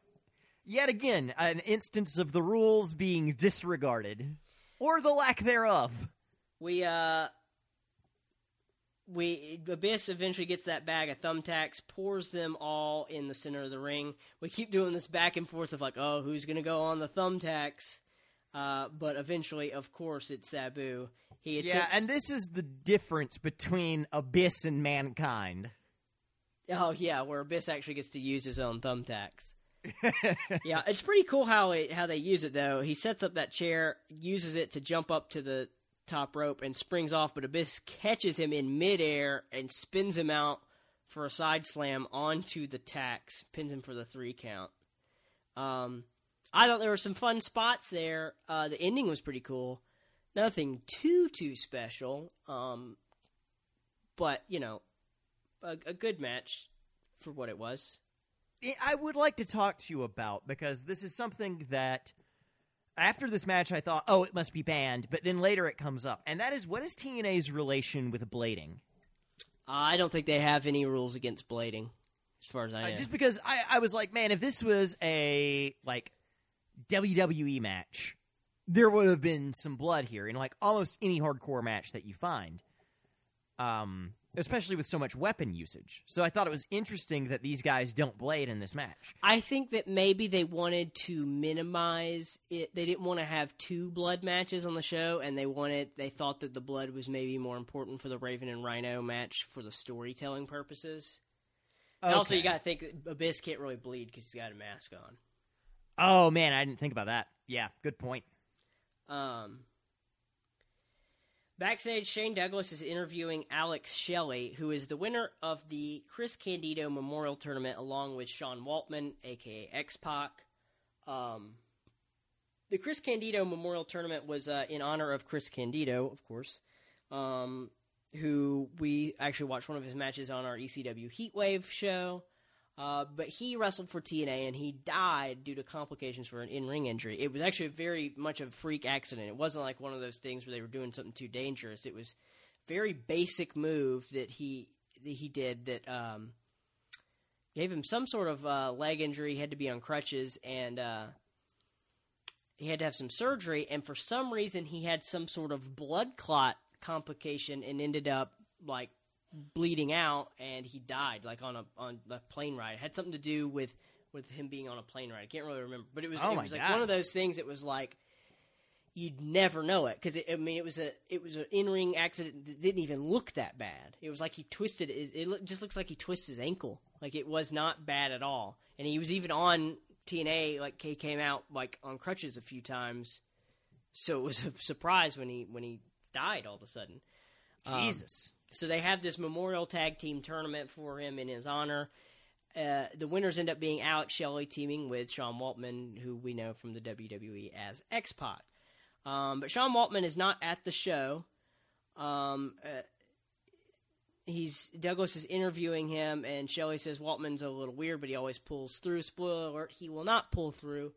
Um, this was legitimate. X Pac just didn't show up for the show. Or he showed up too late. I thought I thought it had to be a work. No, he really did not show up. Uh, Oh, my or not show up on time. He was in a bad way here. And here's the thing: he only lived like two hours away. Um, and he Holy showed up shit. dressed to compete, but he he didn't make it in time. So, and TNA management was furious at him. Yeah, I can see why. Man, that is. Um, And you I can tell when they that was a talk about him, they're burying him. They are absolutely burying him, pulling no Oh. punches. Damn. because they even say, why would he leave Shelley high and dry? Um, why would he no show if Chris Candido's memorial tournament was all about? I mean, they basically say, how could you do this to Chris Candido? Yeah, yeah, man, and that's that's what made me think it was all story. Is that like they were really playing that aspect up? But It damn, was hundred percent real. He was supposed to be here and he didn't show up. And that is rough. I mean, that's rough to deal with. Yeah. Um. Yeah. At first, I thought it was a work, and I looked it up, but it, the way they were talking about it made it seem like it was real. Um. So did he? uh I mean, he's X Pac, so I feel like he had to have stuck around after this because he's probably too big for TNA to let go. He did. Uh, uh, what I read about it is he they kept him off TV till February of the next year. Okay. So he they they were mad at him and they did bring him back, and it, but I don't think he stuck around for long. I think he showed up for like one more match and that was it. Um. Yeah. Yeah, TNA has a problem of people like doing stuff like that of not showing up or showing up high. Well, and that is the thing too is that you know I give Vince McMahon a lot of shit, right? But you are dealing with a particularly unruly group, and so you kind of have to build the reputation of a vindictive motherfucker for people to respect you. Um, speaking of people who have drug problems, our next match is Bobby Roode versus Jeff Hardy. nice segue. Uh, West talks about how Roode is going to have a really great singles run one day. No kidding, because he's in WWE doing pretty great things right now. Awesome. Uh, Mike Tenay says this is Jeff's first match in four months after being suspended, which I ca I'm not sure if that's real or not. That very well may be real because uh, Jeff Hardy uh, likes to get suspended because uh, the boy likes his drugs. You know, though, I will say uh, it- it's cool seeing them in a one-on-one because I've never seen uh, the Hardys wrestle outside of their tag I, team. I guess so- that's true. Um, well, I mean, you did see them wrestle each other in the final deletion. Oh, yeah, that is true. Um, they both go on to have pretty decent singles careers, um, both of them. Um, so I noticed the, the thing that Matt's doing with his hair now, Jeff is doing with his hair here. yeah, is it something that they did is like we're brothers, or is eh, what's the deal with that? Did Matt just just rip Jeff's style? Uh, I don't know. I I mean, they changed their. Jeff was always the one who had the weird colored hair. This is Matt. That white streak in Matt Hardy's hair is that's the first time he's really changed his hair like that that I that I've ever seen. So Gotcha. gotcha. I think it was just part of him being a crazy man. Um, this is a pretty decent match. Um, Jeff hits a baseball slide on the outside, slingshot plancha onto Roode on the floor. Um, Bobby Roode starts stomping away at Jeff and asking him who's the greatest, and says USA sucks. Um, they keep saying like, "Oh, Jeff's been away for four months. How's he going to do?" They keep acting like four months is a really long time. Which I mean, if I was out of work for four months, like I mean, and I came back, I can see why. But like in the wrestling world, I feel like four months isn't really that long. yeah, yeah. I I agree. Um. So, mm, but you know, whatever. Especially when you have people that are out for like you know, years at a time and come back. And then like it's never like, oh, do they still remember how to wrestle? Yeah. Um, Jeff tries for a twist of fate, but Bobby Roode reverses, and, and Jeff reverses that into a spinning heel kick. Um, Jeff Which Hardy is goes. just to, such a cool move. yeah, it really was. Uh, Jeff Hardy goes to the top rope, but then Petey Williams comes down to the ring and uses a hockey stick to trip him up on the top rope. The referee is just not looking, apparently. Now let me tell you something. Jeff Hardy takes that hockey stick to the ass, much like Thanos will be taking an Ant Man to the ass. I also will mention it's not just a hockey stick; it's a hockey stick with the Canadian flag on it, like and, and doused in maple syrup, I assume as well. um, so Roode comes up to the top rope, hits a huge belly to belly superplex. Uh, Williams is now distracting the ref, and that's when Bobby Roode gets the hockey stick, tries to hit Jeff with it, but misses, and he hits Petey Williams instead. Jeff hits the twist of fate, but Bobby Roode rolls to the outside. So Jeff goes to the top rope. Petey Williams helps Bobby Roode to his feet, so Jeff comes flying off the top rope onto both guys. Um, on the outside, Jeff uh, whips Bobby Roode into the steel steps, and then back in the ring, um, or Jeff puts Bobby Roode back in the ring, and then Petey Williams goes for the Canadian Destroyer, but Jeff backdrops him on the floor. Jeff Jarrett comes down to the ring and smashes that hockey stick over Jeff's back, and again, the ref is just not paying attention. Um, Jarrett rolls J- Jeff back into the ring, and Bobby Roode pins for the three count. Uh, I like the the difference of styles between these two guys, and I think these guys could have really great matches together. Uh, I don't think they were quite used really well because there was like way too much run in and interference for my for my taste. yeah, I agree. You you get one. You don't get you don't get multiple uh, in one match. I, I I agree. So I gave it a two point seven five. That one.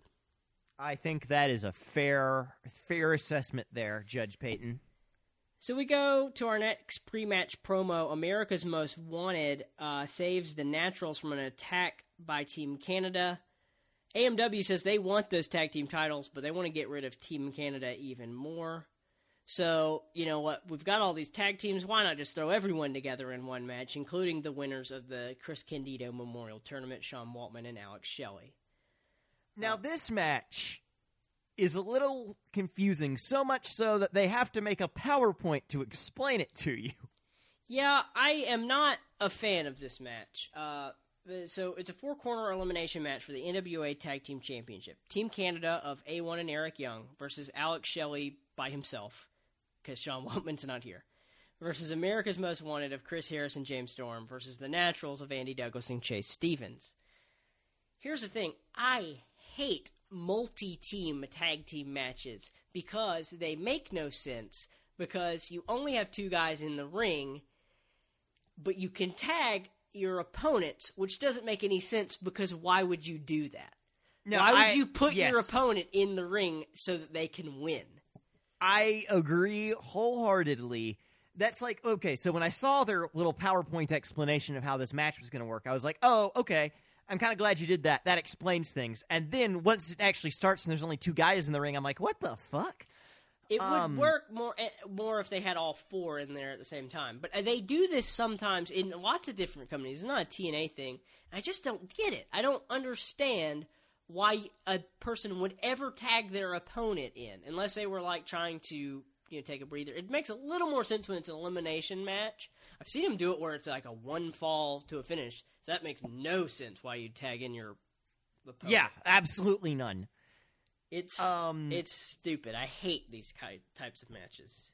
Yeah, and then like it, something that happens here is like the the opponents are like, "Oh no, we don't want to take the tag." Why wouldn't you want to take the tag? You, this guy's like, "Oh, I'm about to get pinned and lose." Well, I guess well, in the elimination, elimination like you said, style. it makes more sense. It's yeah, elimination style, so it makes sense why they wouldn't take make want to get the tag because they want him to get eliminated. And Okay, they really point. don't do a lot of tagging of the opponents. They mostly tag in their partners. So at that point, then it's just like a gauntlet style, which that makes no sense because then it's like whoever's in there at the beginning has the worst chance. yeah, yeah. No, it's like a, a weird Royal Rumble, but worse. Yeah, um basically, Alex Shelley is getting is getting his ass kicked by everyone.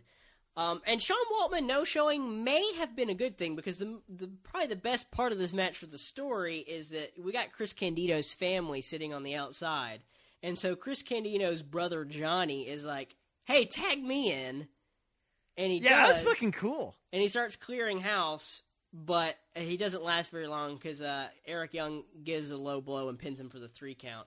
Um, although I don't understand how that can happen. How does that mean? Just anyone can just enter a match whenever they want? Um, it would appear that way. I think we should go. We should go get tagged in. Yeah. Uh, Um, yeah, man, that is uh, that is wild. But I did like it because I did not expect. I did not expect that to happen. Yeah, it was fun. That had to be like a very last minute thing. Like, hey, man, are you- Yeah, you, cool jumping in? yeah, of course. Um, uh, this match is really kind of hard to keep track with because there's so many guys, and a lot of guys I'm not too familiar with either. Um, but again, it basically just becomes a regular tag team match until one team gets eliminated and the other team comes in. Um, it's uh, it's AMW kind of getting uh, teamed up on where uh, Chris Chris or James Storm is really just uh, getting teamed up on. Eventually, Chris Harris is able to come in. So A1 hits Chris Harris with a hockey stick, and Eric Young rolls him up for the three count. I don't know that I like the fact that we had two guys get pinned from hockey stick in the same show in back to back matches. Yeah, that was weird. I also like I and I understand why, you know, since uh like X Pac just decided not to show. But I didn't really love how like this guy who just runs in gets pinned, therefore your team is out. Yeah, I know. Yeah, he kind of screwed me over, guy. Yeah. really thought this was gonna be a good thing, but um, But Um, yeah, no, it was it was kind of weird, kind of screwy. we we end, up, end up at the end with the Naturals versus Team Canada. Um, A1 lifts up uh, Stevens uh, and Young goes to the top rope, but Jimmy Hart shoves Eric Young down. Uh, Jimmy Hart being a WWE Hall of Famer uh, and manager who is managing the Naturals here, uh, shoves Eric Young down and crouches him on the top rope. The Naturals then hit a double team move on A1 and pin him for the win. I didn't like that ending because why it seems weird to have your faces win in such a heel manner. Yeah, yeah, that is it's very weird. Um, yeah, Jimmy Hart is the reason they won this match. It's a very heel way of winning. So, um, wasn't a huge fan of it. Gave it two and a quarter stars. Yeah, I honestly, and in a match with four teams, this is bound to happen. I thought this one went on a little bit too long. I thought it got a little stale. Um, this might be my least favorite match of the show. Yeah, I, I, I can I can totally understand that. We go back to ringside. Mike Tenay and Don West are hyping up WrestleMania. I mean, Bound for Glory. Backstage, Shane Douglas is interviewing Rhino, so a couple ECW alums here. Rhino says after four years of wrestling hell and corporate ass kissers telling him how to show emotion in the ring, the chains are off. You hear that, Vince? Like, okay, we get it. Like, yeah, no, I, I, I, that was just it was wrestling hell to work in the number one wrestling company in the world. Um, which like you will inevitably return to. Yes, yeah, he's back there now. Uh, Rhino says he's not worried about the Ravens rules match and that Raven is going to bleed and cry tears of blood. uh, Maybe you needed those corporate guys telling you how to show emotion. Huh? exactly. Yeah, Rhino's never been great on the mic. Uh, fun fact Rhino was the last ever ECW champion in the original ECW. really? Huh? He was. Um, Rhino, uh, we get a flashback to Rhino making his debut in TNA by goring Raven. Um, Jeff Jarrett gets screwed out of a title shot against Raven uh, because it's a tag team match where the winner uh, gets a title shot against Raven, and it's Rhino who picks up the win. Jeff Jarrett's like, hey, how about you let me face Raven and then you get the first title shot against me? And Rhino's like, uh, no. And uh, we see Raven cutting Jeff Jarrett with a pizza cutter, and he does his dark promo. Just the, the Spider-Man Two pizza theme playing. Yeah, and it's, he's acting very Spider-Man three at this point. um, so we get to our Ravens rules match for the NWA World Heavyweight Championship. Really interesting that this the, the world title match is not the last match on the card. Although when we get to the last match on the card, I think they did make a good decision here. okay, I've got two big questions about a Ravens rules match. Okay, First, is it anything like Elmo's World? I, I if you've watched it, I feel like you that you've got your answer there. Two, could Raven just make one of the rules Raven wins? Probably. I don't know why he doesn't.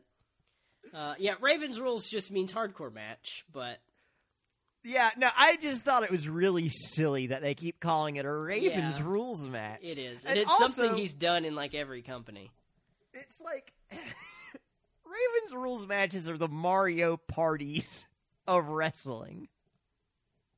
why is that? Just because, like, you know, you get this wacky set of rules, and Raven in this scenario, probably being a Bowser type character, is is really giving you hell about it. He does this other match that's called something like a Clockwork Orange House of Fun or something that has weird rules. It's like in order to win, your opponent has to go through two tables and like something stupid. Uh, so this one's a little bit more easy to follow.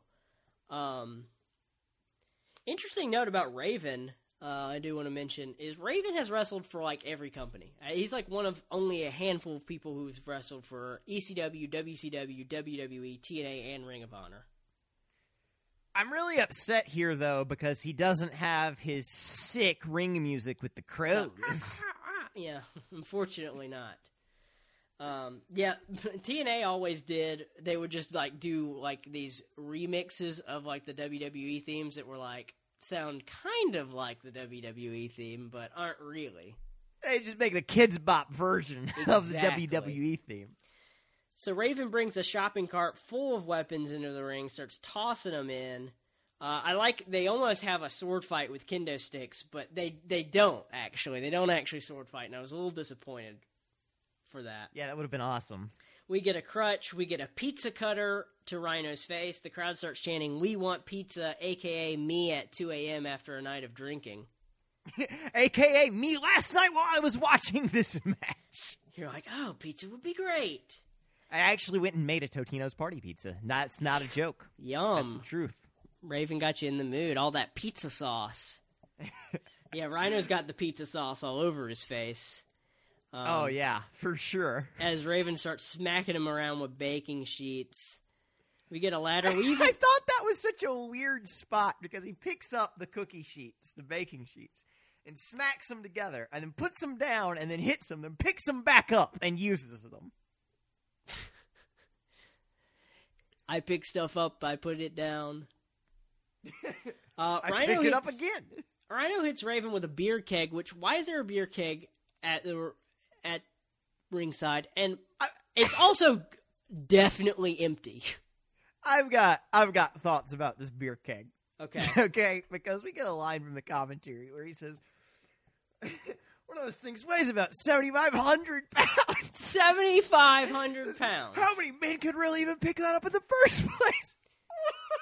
you expect me to believe that this fucking beer keg at Raven's Rager weighs like tons? Weighs more than a fucking African forest elephant? Well, and then also like it's he throws it and misses it, and it hits the the post, and it starts bouncing. It's very obviously empty. Seventy five hundred pound keg right there. Yeah, that's fucking wild. Um, we're back in the ring. Raven I puts. think I think he probably meant seventy five pounds. I'm just giving him shit about it, but I hope so. Hilarious. We're back in the ring, and Raven puts Rhino in an ankle lock. Uh, interesting seeing him going for a submission. Rhino gets to the bottom rope. This comes back to my whole thing of like, how do do you get a rope break in uh, the hardcore match? But whatever. hey, it's Raven's rules. Raven says you can do it. That's a weird rule for him to make because it ended up screwing him. Um, uh, Rhino starts beating Raven with a steel chair, cracks him over the head with a with a trash can. Uh, Raven's bleeding now, um, and uh, he kind of sets up the trash can in front of Raven's face in the corner, hits a running kick. Um, goes for another one, but uh, then Raven reverses it into an ankle lock. I did. I, I don't know of Raven doing the ankle lock as a move, but apparently he does. Yeah, it just does kinda, in this match. Kind of weird.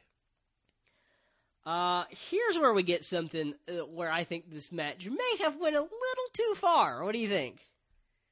Uh, you talking about the the staple gun? Yeah, I don't think there were any staples in it.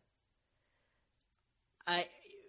You say that there may not have been, but I have 100% seen staples used, even in TNA. There was one time where Bubba Ray Dudley stapled a WWE suck sign onto Abyss's head, and it stayed there. So it was it, there were clearly staples in it. Okay, that is. I stand I don't know. corrected. There may not have been staples, but even just the idea of stapling a man's head, even if it's fake, is maybe a little too much. Yeah, no, I agree. That does have a very, very bad, like, visceral body horror feel to it. Now, you gave me shit, Peyton, for saying that this was the Mario Party of wrestling matches, but all the weapons are like mini games. Yeah. What? Yeah. What makes you say that? They're wacky, they're fun, and um, you know, you sort of got to like win a bunch of them if you want to win the match. That's true. They should have in the next WWE game. They should have like I want them to make a wrestling game that's like that's like out of kayfabe, like an out of kayfabe wrestling game where you're where like your purpose is not necessarily to win the match, but it's to have a good match. Yeah, yeah. No, well, you know, in uh, 2K19, they actually kind of have that. Like your match has a star rating system. Yeah, they do that in some of the other uh, other games too. But no, no, that's that's really cool. Because I'll always do that. I'll be playing, and then like I'll try to do a really cool spot, and then like the AI messes it up. I'm like, damn it, dude! I was about to like elbow drop you through an announce table off a ladder. Yeah, man. And so that is one thing that does piss me off about it a little bit is that in the story mode, it wants you to do all these spots. But unlike in real wrestling, your opponent is actively working against you. Yes, that is that is really hard. It's it's like, no, Bret Hart, you're And that's what- supposed to you're supposed to take a stunner here. Uh, but that's one thing when I play with other people, I kind of get pissed off if they just immediately go for the win because it's like, come on, we're trying to put on a match here. Yeah, no. Exactly. But I digress. Yeah. So uh let's let's let's see. What what do we what do we got next? Um Cassidy Riley, who is like uh, Raven's friend, because he's always got his lackeys, comes down the ring to try to help, um, distracting the referee. In the meantime, Raven hits the uh, Raven effect DDT, which is really interesting that a move as simple as a DDT is his finisher. But um, Yeah, that is very well, because there was a time where that was like a crazy move, but it just ended up becoming one of those moves that was so popular that it lost its like luster. Yeah. You know. Um, but the Raven, the ref misses the pinfall because he's busy dealing with Cassidy. Cassidy leaves and he's like, "I'm sorry, Raven, Senpai Raven." Um, Rhino leans a ladder up against a chair in the middle of the ring. He's on the second rope punching at Raven, but Raven reverses it and power bombs Rhino through the ladder. I thought that was a pretty. Yeah, man, and that ladder fucking bends. Yeah. That was that was pretty intense. Um, somehow Rhino kicks out of that. Um, Rhino's on the apron now, and Raven charges, but Rhino snaps the ladder back up into his face. Rhino gets that shopping cart and tosses it into the ring. He sets it up in the corner and he attempts the gore, but Raven hits a drop toe hold and Rhino goes face first into the shopping cart. That's when Jeff Jarrett, man, this guy's all over the show. Hmm, wonder why. but despite not actually being in a fucking match. Yeah, he wasn't in a match yet. He's like all over the show. And I kept expecting him to be in the main event because I was like, okay, Jeff Jarrett's going to be in this main event. He's been all over this fucking show. And yet, he is not. Um, he uh, he brings the NWA title into the ring and is about to hit Raven with it, but then Jeff Hardy comes down. We've got a battle of the Jeffs here. Um, he comes down the ring, takes the belt from Jarrett. Raven hits Jarrett with the Raven effect, and then Rhino tries to hit the Raven effect on Raven, but Raven reverses it into one of his own and pins him for the three count. Uh, really brutal match, right on the line of being too brutal. A lot of good spots, um, and I thought it had a nice ending. Uh, this was an ending where the run-ins kind of worked okay. Um, obviously, Raven was going to need to retain the title, and I thought it was a, a cool way for him to do it. Yeah, yeah. Um, you know, I thought the Charles in Charge match was pretty good. I, I do have a The question. Charles in Charge match. Yeah, What? the, it's the Ravens' rules. Why? Why? Okay. Just alliteration and being the boss of things. Okay. Uh, I'll I'll allow it. Not all of my jokes have to make sense, okay? Rarely do they. Um, but uh, do you think that hardcore matches are scripted more heavily? Because I kind of feel like they would have to be. Yeah, because there's a lot more spots. you Yeah. know, and usually the big spots are what are planned, and so you have more of that to do. I just feel like it's really hard to improv with weapons Yeah, you, without actually hurting someone and yeah, killing you're them. you're a hundred percent right. Uh, so we get a, a little promo that's really just a highlight package of all three guys in the X Division match. All you really need to know is that they're all super talented. So TNA is really like coup de grace, cream of the crop is their X Division, uh, which is kind of like their answer to the cruiserweights, but different. It's not really about the weight limit; it's more about the style of wrestling. Um, and I love the fact that they're closing the show. That's a good move, smart move from TNA. Eventually, the X Division gets treated like the cruiserweights get treated in WWE. Um, but here, they're getting treated really well. Uh, we've got Samoa Joe versus AJ Styles versus Christopher Daniels. Uh, Joe and Styles have both gone on to have really successful careers in WWE. AJ Styles is like the quintessential TNA guy. I kind of like when he moved over to the WWE. That's when you knew TNA is is over Ah. basically. Because when he moved over to because WWE doesn't like to acknowledge their competition, but when AJ Styles came over, while they didn't say you know he's from TNA, they didn't treat him like he was unknown either. Because they Okay. couldn't. And They did that Yeah. with a lot of people, but with but with AJ Styles, I mean, you can't do that. It- you- Right. you- you'd look silly doing that. Right, right. Because I Um, mean, y- you just get big enough, and I can see why he got big enough because he's pretty fucking good. And man, three man matches are rare. And I honestly was like, "Ooh, a three man match is your main event. That might be a mistake, but it isn't." triple threat matches are very hit and miss. It, there are some really good ones, but a lot of times it's it's hard to. You end up doing like just two guys wrestle while one guy waits, and that inevitably happens in this match a little bit, but not not to a really big extent. Uh, all three guys are really involved throughout the whole match, and I no think, one's laming it out too much. I think the, these three guys they all are really great, and they all bring something really incredible uh, to the table. Um, I I agree. AJ Styles is like your classic high flying guy. Christopher Daniels is a little bit of that too, but he's he plays a pretty good heel, uh, I think. And then Joe is just a monster, uh, and brutal, uh, really fun to watch. Um, so this is for the X Division Championship. Uh, Samoa Joe is undefeated in TNA at this point. Um, he won the right to face Christopher Daniels, but because Daniels kind of screwed AJ out of the out of the qualifying match, they said, "Okay, we'll let AJ come in." Um, and Christopher Daniels is the longest reigning X Division champion at six months at this point. Um, all three guys are really over with the crowd. The crowd loves them all. They're chanting for all of them. Uh, I like the way we start this match off. Christopher Daniels is trash talking, so both guys just double team him. And you said you didn't notice the stiffness before, but surely you saw it here. Yeah, man, I I did notice it here because it is uh, very apparent, like you were saying, um, especially in this this part of this match, uh, and it really go, does go to sell some of the exhaustion that we see later. But also, I think Christopher Daniels looks kind of like Billy Corgan because they're both bald white guys. So by that extension, so Steve Austin also looks like Billy Corgan. Like uh, Steve Austin looks like a built Corgan, builty Corgan. Bilty Corgan. um, but no, I like how they start this match uh, with them just like kicking the crap out of Christopher Daniels. I mean, and hard. They're both like like, oh wait, let me show you how how to kick him. Right, right. Yeah. No, it it's very good. I I agree. Um and it like it goes on for a minute, but now it doesn't overstay its welcome.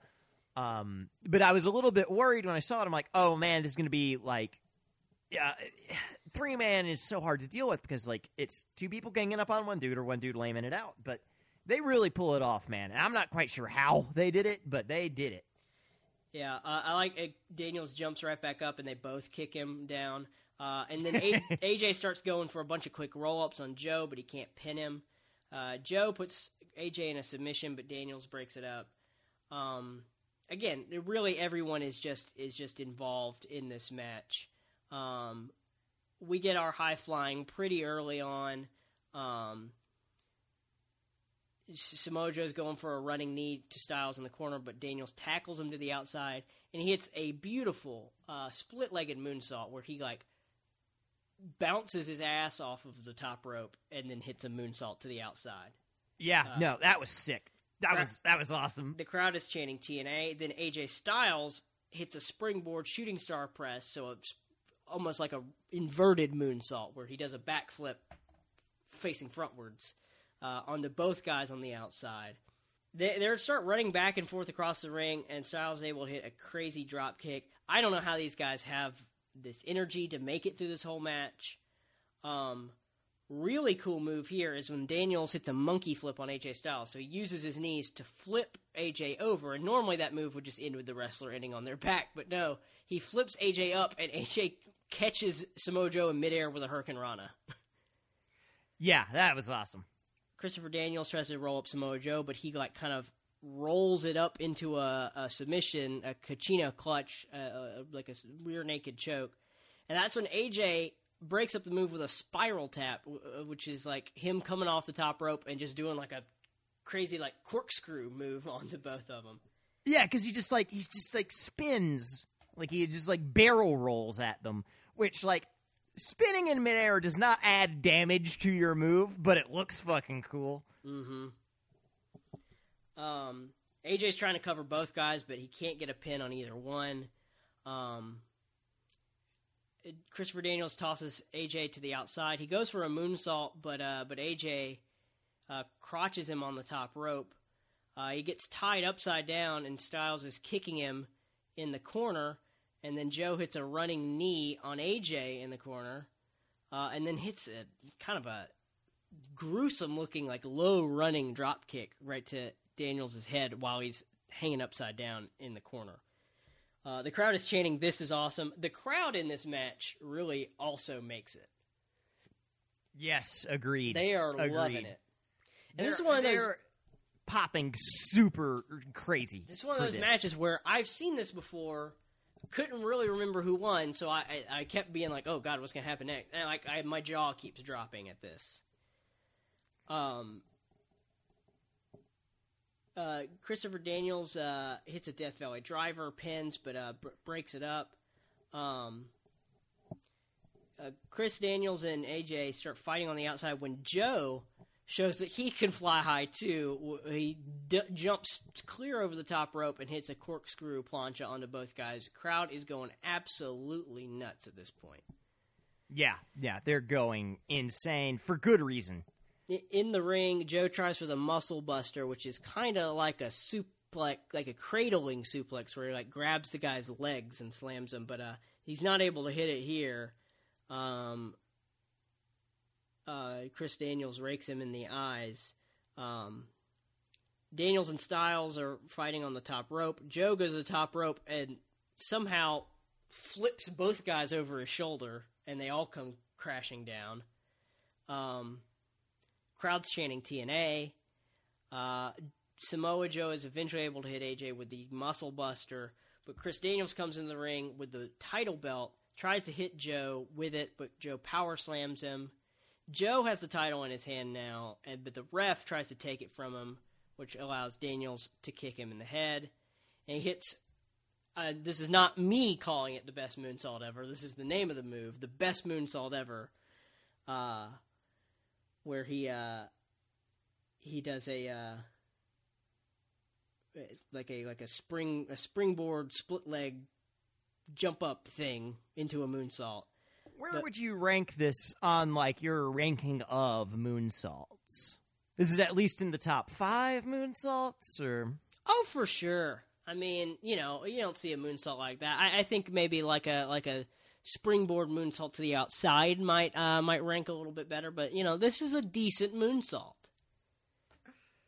so Um, it doesn't completely fail to live up to its name? It's just like one of the best moonsaults ever. A very good moonsault. uh, Styles hits a moonsault of his own with a second rope moonsault. Uh, well, not quite a moonsault. He springboards off and backflips into a inverted DDT and pins him. Um, uh, Daniels hits a superplex on AJ Styles. Both guys are down. Joe tries pinning them both, but only gets a two count. Um, Joe then hits a power bomb and into a pin, but Daniels kicks out, so Joe just floats it over into an STF submission hold. Daniels is able to get to those ropes, um, and then AJ hits a Pele kick, uh, like literally named after the soccer player, where he does a backflip kick. Not many people know about Pele's career. In I didn't know who professional Pele was until I watched AJ Styles do a Pele kick. Um, he picks up Joe in a torture rack, which is pretty impressive because Joe's a pretty big dude. Um, Samoa Joe proving that you can be a big dude, but also be a really exciting, fast paced Yes. wrestler. Absolutely. Joe has a really good where he's like he's stiff. He can brawl. He can do submission moves. He can do power moves. He can do high flying moves. That's that's what a lot of people love about Samoa Joe. Um, and then uh, finally, uh, AJ Styles hits the Styles Clash. Uh, cool move, dangerous move, uh, where he kind of like I don't even know how to describe a Styles Clash. Uh, it's that move where he like picks them up and their legs are wrapped around his head and his legs are wrapped around their arms and he slams them. yeah, It's yeah. hard to explain. He pins Christopher Daniels, but Joe breaks it up. Then Joe comes charging at Christopher Daniels, but Daniels drops down and Joe goes flying through the ropes.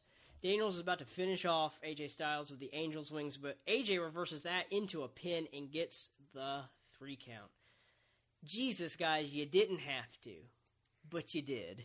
Yeah, man. So I, I I don't know what to say about this match because I was a few I was a few bourbons deep while I was taking notes, and my notes just turn into holy shit, this is a good match, like basically over and over again.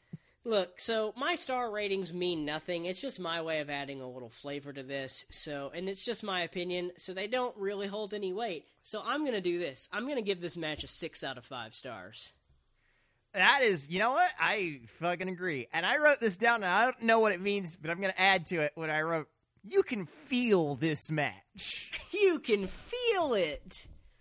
Um, I don't Yeah. think you need to add anything to it. I think that that describes it perfectly. but yeah, man, it was it was awesome. I, I, I especially like using the medium of the triple threat. Uh, just amazing, just absolutely amazing. Yeah, this is what TNA was all about back in the day, and what it should have stayed all about. And I think it's kind of getting back to what it's all about now. But yeah, no, this And, was like- what was setting it apart from. WWE. That's the thing is that watching this, I'm like, wow, TNA is really cool. I actually like this wrestling more than I like the wrestling in WWE. And you fucked it up, didn't you?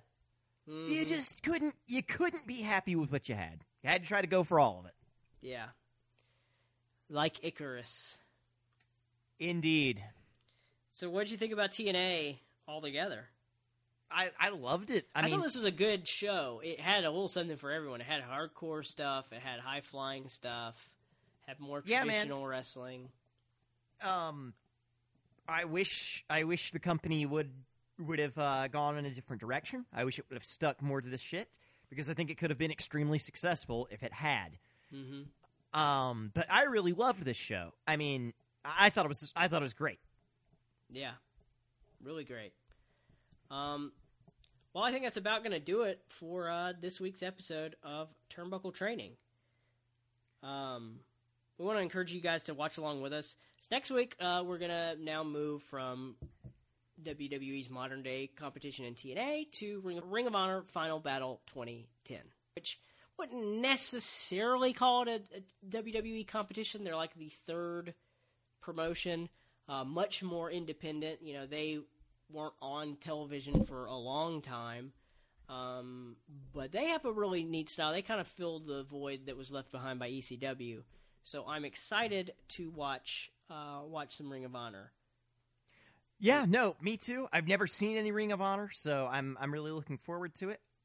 Now, this one's not going to be on the WWE network.